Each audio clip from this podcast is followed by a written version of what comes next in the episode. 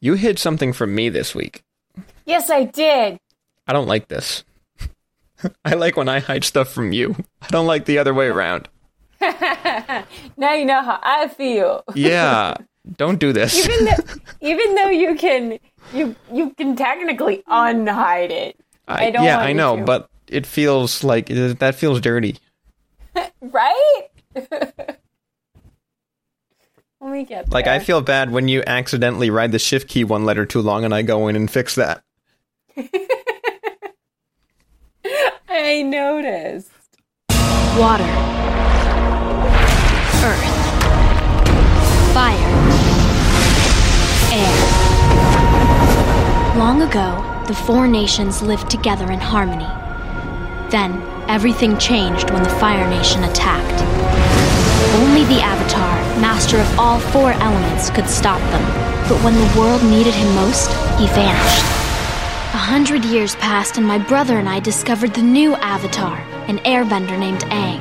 And although his airbending skills are great, he has a lot to learn before he's ready to save anyone. But I believe Aang can save the world.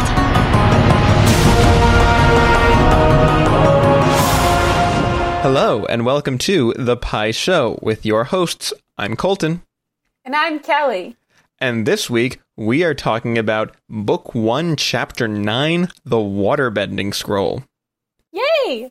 In this episode, you know, normally we say in this episode and then we go into a summary, The summary doesn't but fit that, that. that doesn't fit like English. No. That's not how words work. No, not for this one. And it feels like weirdly robotic to be like summary and then like say a summary. So what happened? We'll tell you. While teaching Aang about waterbending, Katara realizes her skills are inadequate. Luckily, she comes across a waterbending scroll at a boutique. So, Colton, what I really loved here is that I talked about the last episode and how I really loved the quiet of the ending of the episode. And here we are starting this episode, and all that quiet is gone. Aang is pacing. He's on the saddle of a bison and he's pacing midair. He's like, gotta do it, gotta do it, small time frame, gotta do this, gotta do that. How am I gonna get there? And they're having the family conversation that you kind of expected at the last one. And I think it's a really cool transition piece. Yeah, I think it works. You know, they it looks it reads to me like they took the night off after, you know, everything happened. We have this big shift in the way we have to think about the world. And, you know, we're gonna take the night to process it. But Aang wakes up the next day and like the anxiety has started to set in. Yes. I couldn't help but think about how you were talking about how you'd seen most shows a season is a, is a year and this show it's till the end of the summer. It's it, within the same it's in a much shorter time frame. Yeah, like eight months maximum. Yeah. And so this very much could be legit the next day. I think it is. Like I, I think that's how we're supposed to read it. I would agree with you. And I it also feels a bit like maybe, you know, last episode we ended the way we did because we wanted that hard juxtaposition that really hit home of like, you know, the the big battle, the big fight with Roku's spirit in the avatar state blasting our way out of the island and, and then just the quiet and the silence. And you know like you said that it really makes it hit harder. But here's the other ending that we were maybe thinking about doing where Aang just kind of is a big ball of energy. And freaks out. And we didn't put it in as the ending but we'll put it in as the beginning Yeah. It's funny that you say, you know, it lets people settle with it. In in journalism they talk about, you know, the importance of silence and when you ask a question, that especially sometimes a hard question, should just let people sit with that uncomfortable silence and see what comes out of it. And if you sit long enough, you're going to get the other person to do something. And I feel like the audience sat long enough and we got Aang to, you know, get up, start moving like, I gotta do something, I gotta do something. No one else is doing something. Why aren't you doing something? so they decide to have Katara teach Aang waterbending Yes. Why haven't they decided to have Katara teach Aang the water bending that she knows already? I am glad you asked. So I think they haven't had the incentive yet because they were both going to learn waterbending. She does not feel like she knows enough yet, and they're both going to the North Pole to learn waterbending.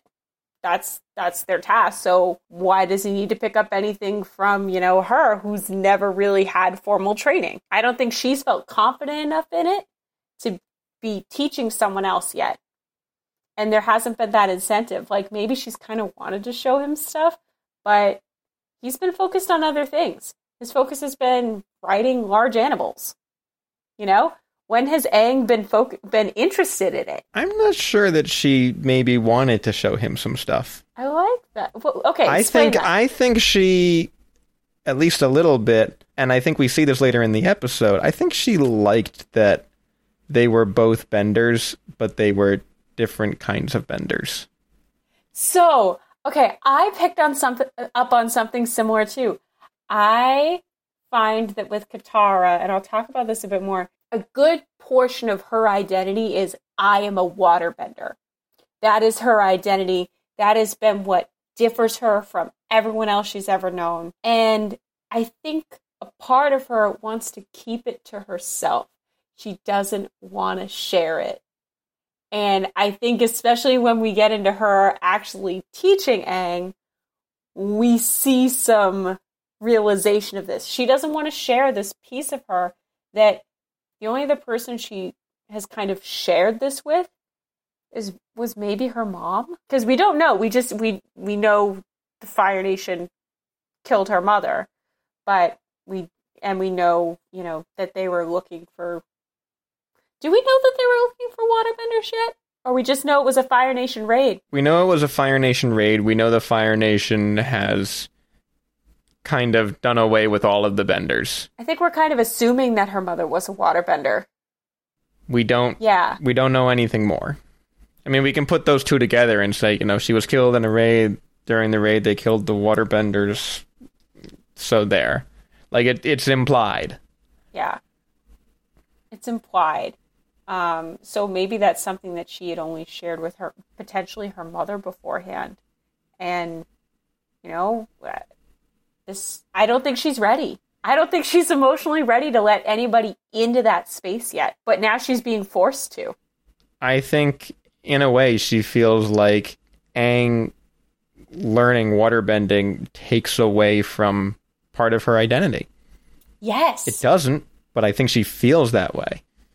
I do feel like she thinks she's losing a piece of her when, she, instead of sharing her knowledge, she's losing it to somebody else. Ooh, yeah, that's that's a good way of putting it. So I think that yeah, I I think that's how she is feeling yeah, right now. it's it's something that's being taken from her, and if she can't provide that for the group, then what does she provide? And that's pretty much the crux of this episode. If she can't provide water bending, what does she provide? I don't think we get an answer.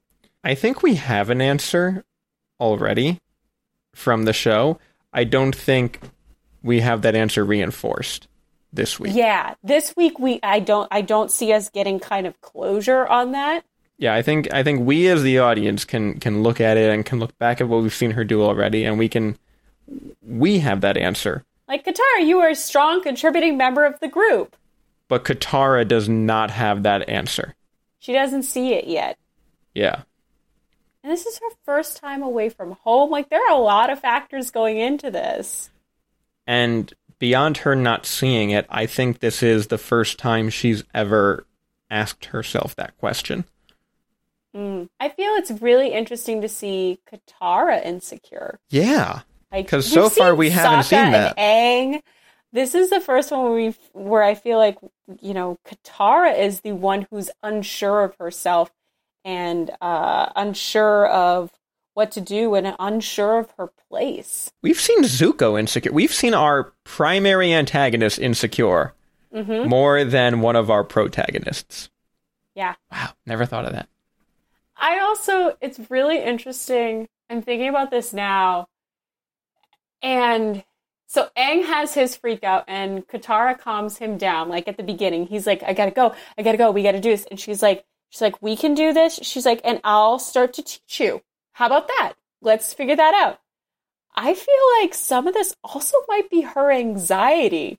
Like she doesn't voice that, oh God, we need to get the Avatar fully trained and master of all four elements by the end of summer. Like she doesn't voice that concern but then we start to see her be more insecure of herself, be more insecure in her bending, you know, and do and and do things that she wouldn't normally do.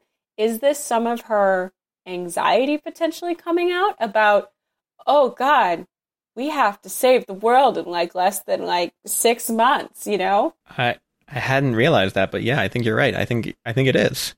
And I think some of her anxiety when she has trouble being the teacher that Aang needs, and when she has trouble learning some of the waterbending skills that she tries to learn later in the episode, yeah, that weight is there of like, oh, oh no, I need to learn this so that I can teach it because if I can't teach it, then we're all doomed. Maybe we have a character who doesn't voice their insecurity and anxiety as much, but shows it through action. Whereas, you know, both Aang and Sokka and even Zuko have voiced their insecurity and what they're feeling anxious about or what they're feeling nervous about or what they feel that they've failed at. You know, I mean, Zuko's like always looking for his honor. Sokka gets down on his knees before the Kyoshi warriors. Aang is pacing back and forth and says how he's not good enough and feels guilty about being the Avatar. Katara hasn't voiced this anxiety. And we don't really hear her voice it too much but we do see a lot of the actions to it. Yeah, I'm gonna I'm gonna have to watch for that going forward. yeah, I know. I'm I'm kind of putting the pieces together myself as I'm like, wait a second. This seems like something you would do if you had an anxiety attack, like a panic attack. Some of these things, you know, the frustration, the irritability, um, the, you know, struggling to do tasks that you normally can do, especially under pressure in front of people. Like, I'm like, oh my God, is she having an anxiety attack? Because I get that.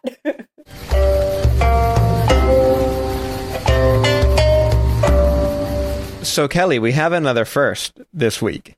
We have a first. We have the most important first for our show in particular. Tell me about it we have the first pie show. The pie show. Pack it up, roll the credits, we're done. We got to pie show. We got to pie show. Oh, I'm so excited. It's such an interesting concept to throw in this this uh board game that Uncle Iroh says, you know, relates to life. I love his his metaphor but I also love how the board game sets up yet again, and I feel like every week I'm saying this. Iroh's whimsy is validated in the events of the show and in the unfolding of the show every single time. Ooh, okay. Explain.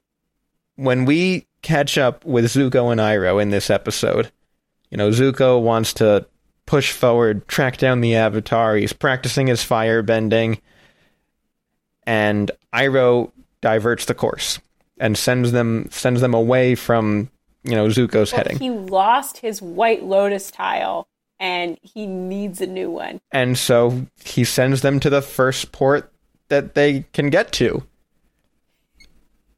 Lo and behold, that's where Team Avatar is. Look who's shopping next door the the way for Zuko to get what he wants is to be more like Iroh and to listen to Iroh and to go along with Iroh. and the writers are telling us this almost every week. Mm. And Zuko is not here to learn it. He's not seeing it yet because he's got blinders on and all he can see is the avatar and regaining his honor, capturing the avatar and regaining his honor. Like he can play that on a loop. Yeah.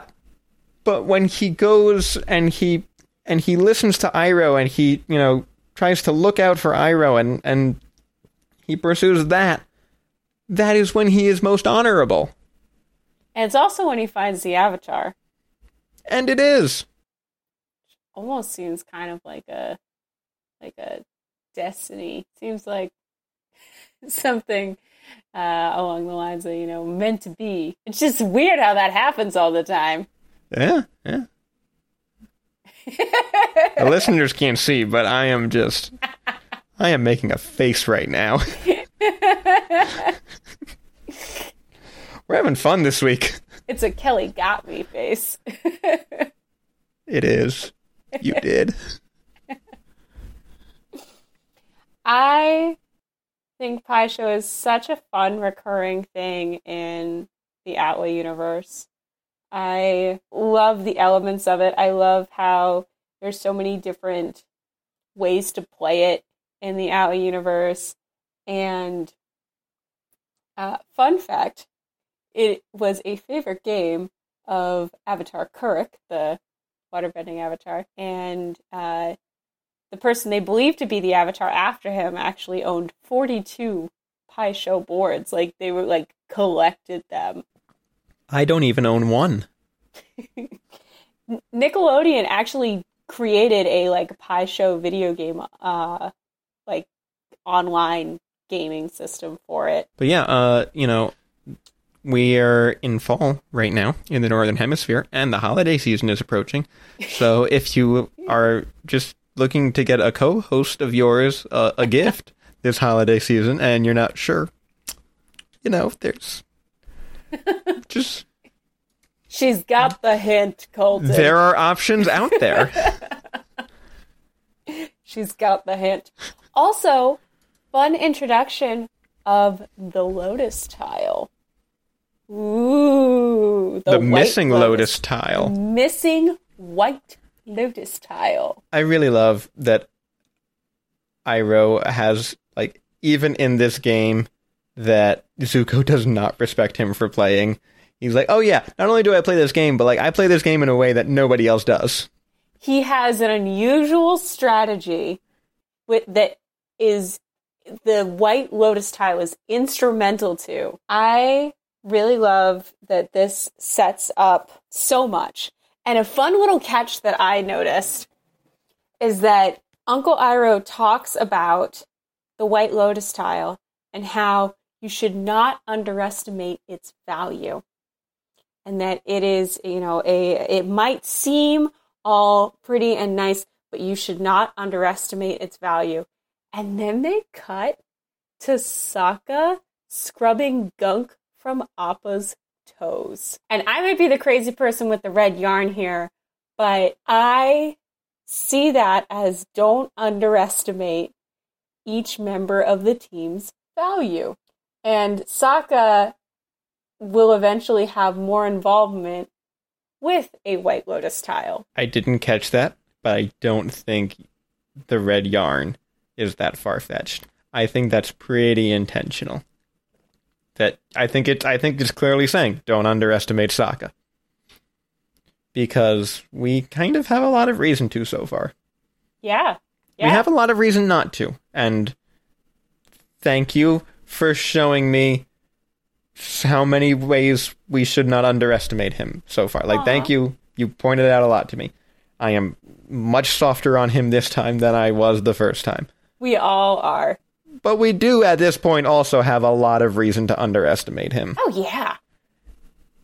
And I think that that clear if you're looking for it, subconscious if you're not message in the in the cinematography of the show is is pretty cool.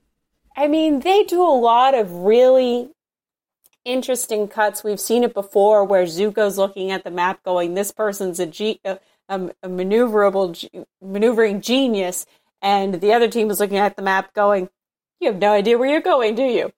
And there have been so many of those that why wouldn't this be something? You know what I mean? Like it could be just any old cut, but they've done so many intentional cuts between Z- Zuko and Iroh and Team Avatar that I don't know. I caught that this time. I'm I'm with you. I think it was I think we're supposed to read. I think we're reading into that the exact right amount. Yay! You brought up to me, I think it was last episode, you asked if each time the avatar reincarnates, do they get better at mastering the other elements? Does it become quicker? And I could not help but think about that as Aang is quickly picking up waterbending. Like, I was like, this kid is really good, like really, really, really good. Like something that Katara said took her two months to figure out. He picks up, he's like, oh, like this, and does it even better. And it looked to me like he wasn't so much learning waterbending as remembering waterbending. Yes. And I get that some of the movements of waterbending are kind of similar to airbending and that they're a little bit more fluid. It's not something as hard and rigid as earthbending as we see. So, yeah, yeah, the remembering bit. I will say I think I I think this episode in particular softened me on that opinion a bit. Oh, okay. Maybe maybe surprisingly. Um because while yes, I do think that looked like Aang was remembering, I don't think that's entirely what was at play here. I think, at least from a from a writing standpoint, it was more about juxtaposing Aang's approach to waterbending with how Katara is demonstrated. Really, in this episode, but I'm I'm trying to think back to to past times where we've seen her waterbend. We haven't talked about it a lot so far in the show, but when it comes to bending each of the elements, you know, Iroh touched on it a bit with Zuko, but there's there's almost a, a philosophic approach to each element. And you know, Iroh says with firebending, it's about the the stance and the root and and transferring that energy. And we see that with a lot of the earthbenders that we've seen so far. They have a similar, you know, very uh, grounded approach to bending. You know, Bumi goes yes. so far as to bend earthbend barefoot to have that connection with the earth. Yeah. Um, but when we've seen Aang airbend, he's like you said, very fluid, very you know go with the flow. And a lot of Katara's moves that we've seen in her waterbending have been fluid motions, and a lot of what she teaches Aang is you know fluid motions as you would expect. Water, it's like the fluid for people. the fluid, I love that. It's I mean it's the one we care about. There are other fluids, but like we really People like water. We care about the water. But this episode, when we see Katara waterbend, she, she is not fluid. She's more rigid. She is. And she's willful. Mm. And maybe it's not the full explicit message of the episode, but I do think that a part of what Katara has to learn in this episode is that her water bending can't come from a place of willfulness. Okay, I don't I don't necessarily see that. And maybe she doesn't learn that in this episode. Mm-hmm. Maybe she learns it later. Maybe maybe the lesson isn't even fully taught. Mm-hmm. But I, I still I think it's I think there's an interesting comparison between Aang's approach, which is more willing, and mm-hmm. Katara's approach, which is more willful, and the fact that Aang is more successful in this episode than Katara is. Can you explain willful a little more? I'm trying to get a better picture. She is. I'm thinking of it as the difference between imposing your will on something else and trying to exert your will versus being willing to accept what comes. So she's pushing against the water, whereas Aang is flowing with the water. She's pushing right. the water yeah. up into the whip, and Aang is moving with the water into the water whip. And bringing it into a whip, yeah. Gotcha. Okay. That makes a bit more sense. And I think part of that, maybe part of that stems from an anxiety an anxiety about letting someone in, about the pressure of teaching the avatar who has to save the world by the end of summer uh, how to waterbend. The pressure of teaching herself. Yeah. of she's never had to, I mean, share something outside of herself. The the stress of knowing that everyone that she ever knew that was successful in this is gone. What if she teaches the avatar wrong? Like, what if she teaches him poorly? Like, there's a lot of pressure. This is his first, in her, in, in her mind, this is his first exposure to waterbending. She doesn't know if he's met other waterbenders who've waterbended around him before. What if she teaches the avatar waterbending and the Fire Nation comes for him because of that? What if she teaches herself waterbending and the Fire Nation comes for her in the way that they came and defeated every waterbender she ever knew? What if she goes to teach Aang waterbending and he's bad? And she has to watch the savior of the world fail. And she can't even help him because she doesn't know enough about this to help him. She's like, I should have been studying a lot more if I, like I would have been out there practicing every day like Gran Gran be darned I'm going to I'm going to teach myself how to do this because I need to train the avatar because they may not make it to the North Pole. And all of those pressures, I think, are closing her off. And it's going to make you more it's going to you're going to tighten your muscles. You're not even going to like knowingly do it. You're going to clench up. You're going to be more stiff and rigid in your motions. You can't she needs to learn to let go of those and to focus on the present and to work and to work through it. And not even just the physical side. She's not just being more, you know, rigid in her motions, she's being more rigid in her mindset, in her mentality, in her approach. Mm, that this is the only this is the only way to this is the way I've learned to do it. So you have to do it like this. And Aang goes, "Oh, like this?" And he does it and he does it bigger and better. And she's like, "I guess." And there's there's there's a resentment. There's, you know, a, a feeling of loss. There's an anger and she's like, "Well, what does he need me for?" This was the thing I could provide. What does he need me for? It's a lot. It's very charged and I feel like there's a lot that goes unsaid about this. And she does apologize later, but I don't know if she she apologizes, but I don't think we get the the why as much. She like she, like I said, she doesn't she doesn't say what was going on. She feels and sh- and and demonstrates what's going on within her. And I'll be curious to to what to see that going forward when does she actually express her feelings verbally? Well, that is interesting because I think it's really easy for us to sit here as, you know, not 11 year olds who are on the outside of this situation and can see it all. And we can relatively easily be like, yeah, this is, you know, probably why you're upset and why you're feeling this way. But I don't think she realizes. Yeah, no. I wouldn't.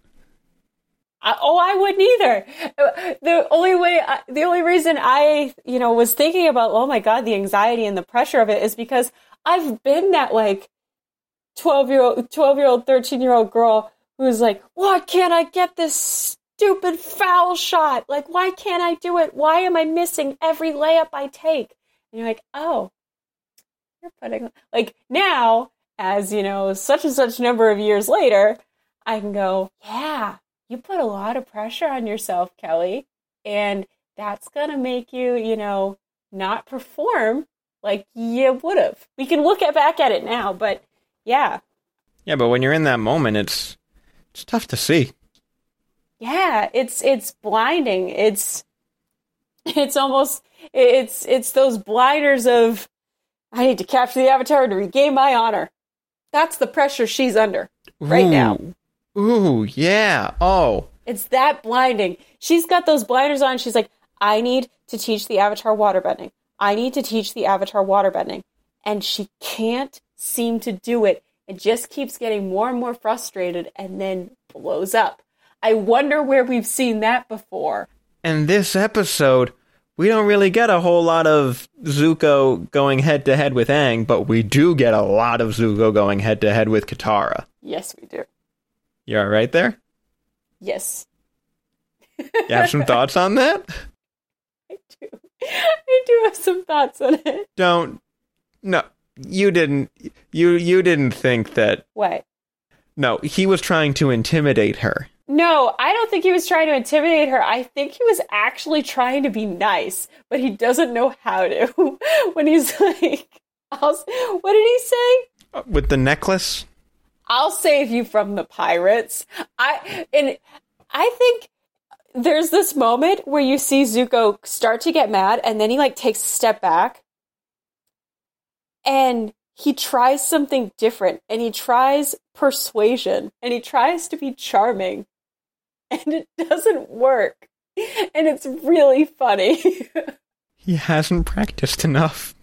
It's like his first time. It's such a different approach from what he's been doing. And I wonder if that's because before, when he was trying to capture the Avatar, he, you know, it was a smash and grab situation. But here, like, the Avatar is closer. So you're going to have to do some more, like, of the minutia. You're going to have to do more of the, you know, talking bits. But he has no practice at it. Absolutely none. Yeah, he falls flat on his face. He only knows about it in theory. He's like, what would Iroh say? And like tries to be like, actually, no. I feel like this is a chance where we see maybe another family member of his. He tries to think of because I don't think Iroh would do this. I think other other people in his family would say, you know, I can help you. He tries something different and it doesn't work. So then he goes back to his old self, which is great. I really appreciate that.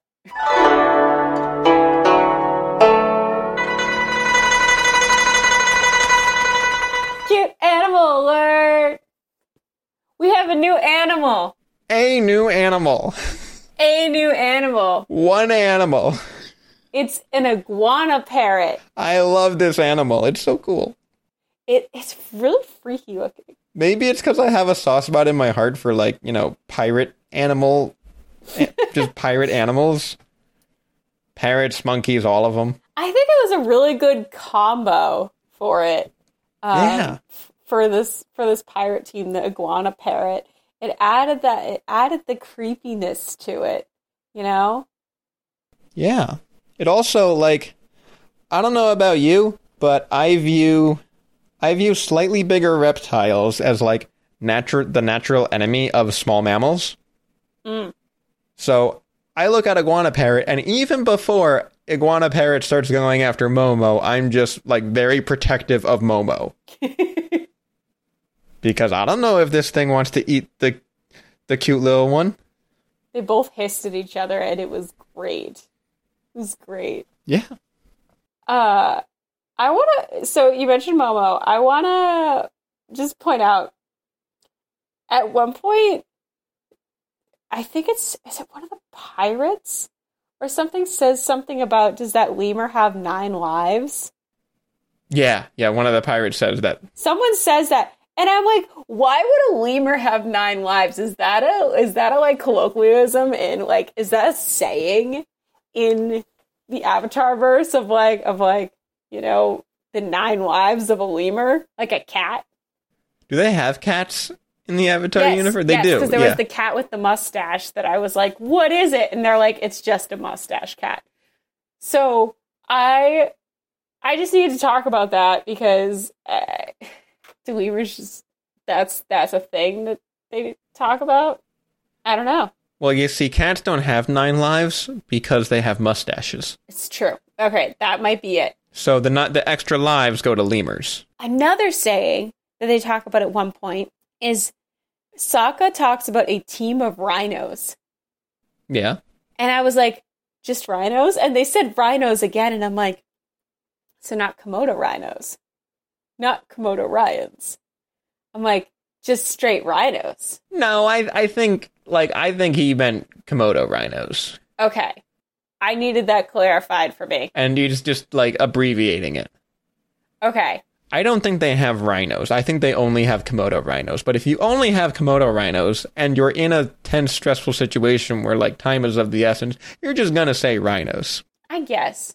I guess. I don't know. That just stuck out to me because I've been paying attention for any reference to animals. And another thing I wanted to bring up during the cute animal alert is we now have the bison whistle. Yeah. Who decided to make this whistle? Maybe it's just a relic? But like, how? Okay, so I don't think Aang spent that much on a whistle. But then again, they did say he's bad with money because he bought it. He did. He didn't have it on him. He bought it. He, he bought it, he spent a copper piece on it okay. because they had three, and he was like, mm, no, we only have two because I bought this. So it was cheap. Yeah. I think that he bought it from a merchant who thought they were selling something useless. Oh yeah. I don't think they actually thought it worked. He bought it from a snake oil salesman who was like, yeah, this whistle. But like you blow into it and it doesn't make a sound. But it's shaped like a bison. Yeah. Yeah. It it it is shaped like it's shaped like an like an air bison, and so I I totally think that so, that someone tried to con him because you know they haven't seen air bison it like flying bison in forever, and they're like like yeah kid you know this you'll find the nearest bison. And he's like yep need that need that in my life. I think sky bison whistles used to be a thing. Oh yeah But in the last hundred years, without any sky bison, they have shifted mm. from like, this is a useful tool to this is a practical joke. oh okay And, you know, this is like the gag gift, the whistle that doesn't make a sound. And it's in this shape of this animal that doesn't even exist anymore because isn't that funny? Ha ha ha ha ha. I like that. And so, because it's like a Spencer's gift novelty, yeah, it's a copper piece, whatever. It seems like something you'd win at like a carnival. like it's, It- it's yeah, or like you know, you'd go to like a Chuck, like Chuck E. their version of a Chuck E. Cheese, and you'd spend that. like twenty bucks to get you know, here's a thousand tickets, and what can I get? Here's a whistle that doesn't make any noise. a finger trap and a whistle. That's Yep. Yeah, I think that's it. And like, Aang was like, "Oh, what a great deal!" And the shop owner's like, "Ha ha ha ha! I got one." What a useful tool in today's world is what Aang is thinking. And it works. I think it's great that it works. Yeah. but for the cute animal alert, I will give it to the iguana parrot because I really liked the colors and it was nice to have a new animal this week. Yeah, I'm just gonna give it to the one new animal just because it's one new animal, and like I don't want to give it to Appa or Momo for like the third time in a row. True. This time I did try to expand our cute animal to talk about the other aspects of, of the animals. So I'm expanding my idea of it a little. It's, it, I think it's coming along nicely. You're definitely better this week than in past. Thanks.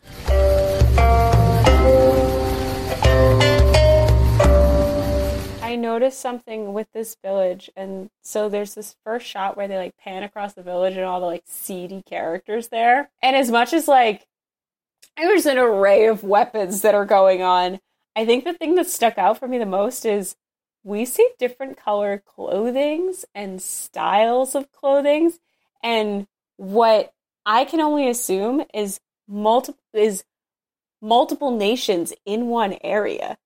Like we see some water tribe get up, we see some earth tones, we see a little bit of fire pep, fire nation peppered in there, and I thought that was really cool. Have we seen something like that before? we really haven't. Like this just really seems like a melting pot. Like this is a no man's land. And I think if we're gonna have that melting pot, like a, a port town, like this is a trading hub. Yeah. That's that's where we are. That's what this is, and that's what it looks like. I just thought it was a really cool detail and it really it takes the hometown uh advantage home team advantage away from Zuko and Iroh. It takes it it takes it away from uh Sokka and Katara and Aang. Like there there is everyone is an outsider in this town. Almost everyone. Huh? Well, no, no. I think I think our pirates get home team advantage here. Oh yeah, yeah, yeah, yeah, yeah. That's a. s- Let me rephrase that. Our two teams are the outsiders in this situation, and they have no, no like humble villager to sympathize with. They, they there's no, uh, you know, and Fire Nation's not invading this port city. Like the this is neutral. Yeah. There's there's no oppressed people, there's no garrison, there's just, you know, Yeah. it's the market. It's really cool. I, I I really enjoyed it and I didn't realize how how much I'd pick up on that vibe from just that one panning shot. It's a good shot. But yeah, pirates. We have pirates in this world. What? Okay. So pirates have been a thing in ATLA for a long time, but I like that they have the pirates at the beginning of this. Um it's uh in the Kyoshi books, pirates are a huge deal. Huge deal. Right, but in our in our knowledge of the world, like we're introducing pirates into this world in our ninth look. Yes. I guess it makes sense though. It would make sense to have pirates. Yeah, I, it- I mean they make sense in the in the world that is being built, but it would have been like I would not have said where are the pirates if there were no pirates. I feel like generally speaking, I don't miss pirates when they're not there, but I'm also happy and willing to have them be pretty much Do everywhere. we see pirates pop up again in the series? We see these pirates pop up again in the series. Specifically these. Okay. I did think the pirates were a great addition, and I really loved the array of weapons. Yeah. Can we talk about the double crossbow net that we see? Can we talk about Aang's attempt to bend a net with air away? And the net just being like, no. The dude had a crossbow in each hand. Yeah. I also like the little follow up, like, "Am I not worth kidnapping? I guess we can kidnap this kid too. Shoot another." you seem like very, very. They're skilled at their weapons. I mean, they are pirates. Pirates. They had to get their wares somehow. Speaking of wares, the waterbending scroll. We need to at least talk about the waterbending scroll, seeing as that's the title of this episode. It's a scroll that tells you how to waterbend. Yeah. Did you? Maybe I need to pull up a picture of Katara's necklace again, but the little etching on the on the end that looked really similar to her necklace. Am I wrong? It's the same symbol. It's the same symbol. Okay, that's what I thought. It's like the water bending symbol. Yeah. Like every element has its own symbol. That's that's the one for water. Yeah. And I think when I think when we get to the North Pole, we see that symbol more. Yeah. Like it's a design element, I feel like it was calling to her. like destiny. Yeah. We get a call back in this episode. What do we call back to? My cabbages. Yes, we get two Omashu callbacks Yeah. because they spend the last of the money that Bumi gave them. I love that Bumi gave them money. but also, you know, uh, the cabbage merchant has made his way from Omashu to this port city to sell his wares. You know, he's he's gone back, he's picked up more cabbages, he's ready to sell them. You know, pirates just love cabbages. And his his cabbages are just everywhere, all over again. What I love is that Aang jumps through the cart and continues running. So for that split second, the cabbage merchant thinks that it's okay Yes. until Aang turns around and just airbends the whole cart into the pirates. He's like, this is Omashu all over again. And I think that's really smart that they have the cabbage merchant not just say my cabbages, but to actually verbally acknowledge that he was in Omashu and that his cabbages was an issue in Omashu. And I think the next time we see him say my cabbages, I don't think we get that. I think they say, ah, you're smart enough to figure this out now. I love a good callback. I love a good running gag. And the cabbage merchant is just a great running gag. He's a good one. So where's our cabbage count right now? Ooh. So I believe four. Four on the cabbage count? Yes. Colton, so there is something that is very out of place in this episode. Oh. We see Zuko laugh. We see Zuko laugh when the pirates have their boat taken from them. He smiles and he laughs and he has a moment of joy. Can you think of a moment before this where he laughs and has a moment of joy? I can think of times where he's had a small moment of joy, but this is the first time we hear him laugh. Yep. How did I not notice this? You're totally right. Hmm We've seen him happy like twice before.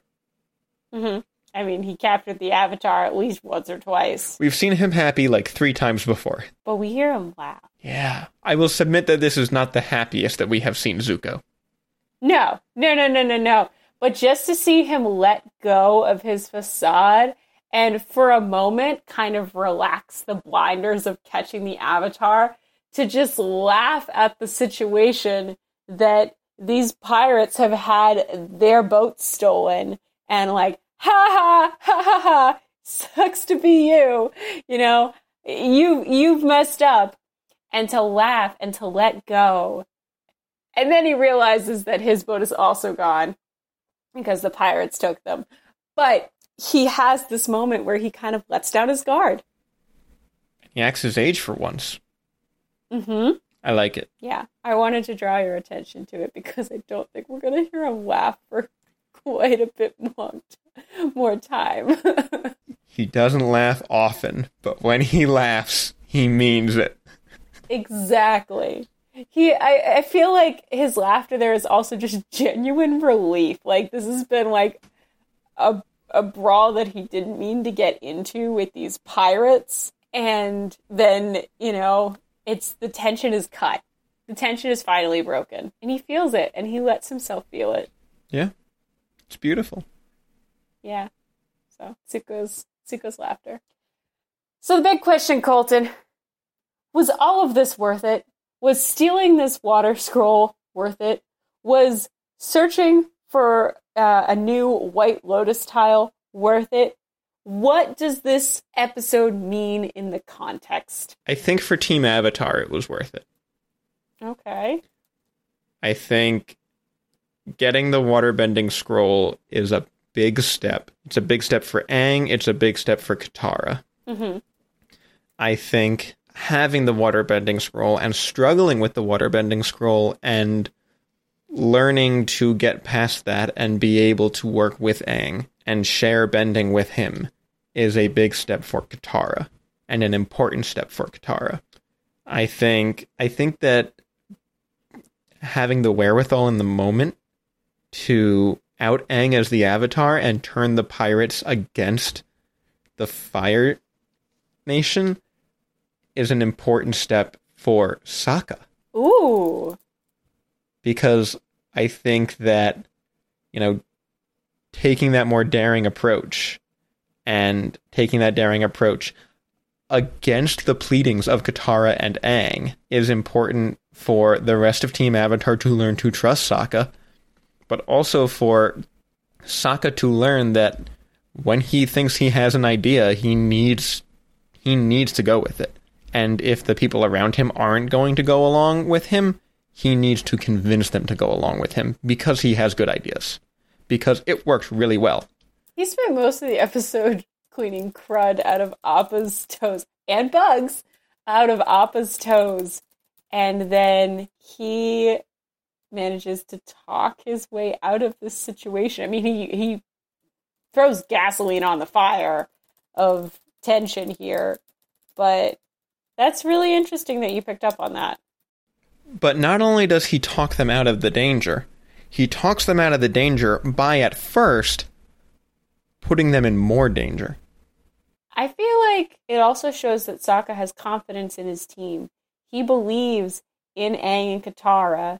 I mean, he's he's not the one with bending, but he believes that they can get out of that situation. Yeah, and I think he's starting to believe, you know, just to take that a step further, in the group's ability to protect itself beyond his ability to protect the group. Ooh, that's really interesting. I hadn't thought about that. I think he's I think he's starting to get past some of his you know, some of his issues around needing to protect everyone around him. some of his insecurities with his plans as well. I mean, he came out pretty bold with it. Yeah. Huh. Yeah. Okay. And he and I think it is very easy to say that if the pirates did not know that Aang was the Avatar, that the group would have been safer had they been captured by the pirates. yeah. because the pirates don't know what they have. If they know that Aang's the Avatar, then like the group is in a lot more danger. That's true. And I think we know that because so far they have been trying to conceal the fact everywhere they go that Aang is the Avatar. And now Sokka's saying, you know what, in this situation, yeah, it's it puts us in more danger, but it also puts us at an advantage. Hmm. I hadn't thought of that. So yeah, I think I think for everyone in Team Avatar and for Team Avatar as a whole, this was all worth it. Interesting. Okay. For Zuko and Iroh, Was it worth it? I don't know. Okay. I don't know because on on the one hand they they didn't get anything. I mean, Uncle has a new proverb. Iroh has a new proverb. Iroh found his lotus tile. It was up his sleeve the whole time. I mean, I think the the question of was it worth it for Iroh is kind of almost always not the question to be asking because that's that's not how Iroh works. It's not, you know, this Iroh doesn't look at things as, you know, this or that. Iroh looks at things as this and that, and everything is this and that. And, you know, Iroh just looks at the world in a different way, and so the question of worth I don't think is one that applies to him That's fair. because everything is an opportunity for something. And whatever this moment is an opportunity for, well, that's the thing, isn't it? Like that's how Iroh works. For Zuko, that's tough to say because He almost captured the Avatar again. he almost captured the Avatar. He got closer to capturing the Avatar. He has he doesn't have his little boat, but he still has his big boat. He's got to get back to his big boat. But he has a trail on the Avatar that he thought he had before, but it turns out he didn't. So I guess it was worth it for him, even though he might not see it. But isn't that sort of the tragedy of Zuko the whole time? Not seeing what's right in front of his face. He also has poor depth perception, though, so let's not fault him for that. That's, I mean, and when things are right in front of your face, it's really hard to see them. I think what's so interesting about this episode is I feel like I could be wrong, but I feel like a lot of people don't like this episode. I can understand that. I mean, I, from like a very get to the goal perspective, we kind of th- this episode is just a diversion. It doesn't get us closer to the North Pole. And I'll be honest, I think the first time or two, I didn't like this episode because I was like, Katara, you took an unnecessary risk by stealing from pirates, okay? Especially when everybody's already out to get you.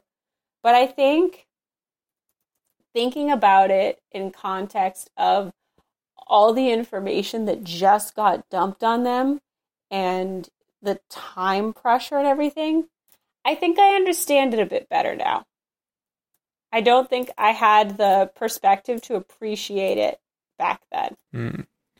I think looking at it from a perspective of character development, it's you know th- this is a this is an episode of character development, and a lot of times when you have that, you're not necessarily moving the plot forward as much. But if you have plot without character development, it's hollow, it's empty, and you don't come back to it for years and years and years and bug your best friend for a decade to watch it and then decide to watch it yet again with the friend who just watched it after a decade of bugging and decide to talk about it every week.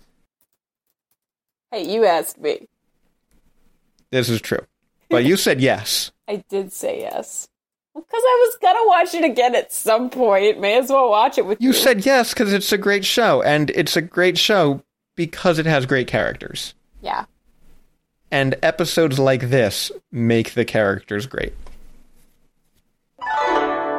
Thank you for listening to The Pie Show.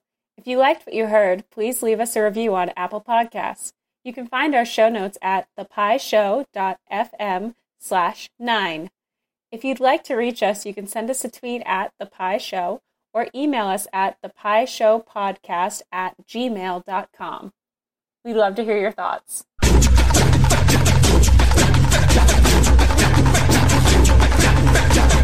I love the choice of the word boutique. Yes, that is what it is a boutique. I mean, it is a boutique. It's like an antique boutique. I guess. I mean, pirate bartering is not exactly what I would think of like a boutique. Like a boutique, I'm thinking like a cute, charming little town on Main Street, you know, of like Concord, Massachusetts, and like there's an artisanal cheese shop across the way. Like that's what I'm thinking for boutique. Okay, but if you took the inside of the pirate ship and you put it in like a corner store, and instead of a pirate captain behind the counter, it was like a little old granny, that would be a boutique. I guess. You would think of it as a boutique, just based on the wares, because they're so eclectic. Why can't a granny be a pirate? I didn't say a granny couldn't be a pirate. I'm just assuming that this particular granny has retired from piracy. This is a this is a former pirate granny. Okay, now I can see it. You've sold me on this. You've There sold me you on this. Maybe boutique. Maybe boutique does fit. There's like an eclectic set of wares. It's warm and welcoming, but like also kind of dark and mysterious. And you know, when the lights go out, it's probably really creepy. Like a small town in Maine. There's like a random animal roaming around the shop. And Stephen King is writing outside. The carpets probably smell a little funny. it's definitely musty. There's a crystal punch bowl with three out of four glasses there, and it seems almost cursed. So my question to you is why can't a pirate run a boutique? You're right. I was being ignorant. Boutiques are for everyone.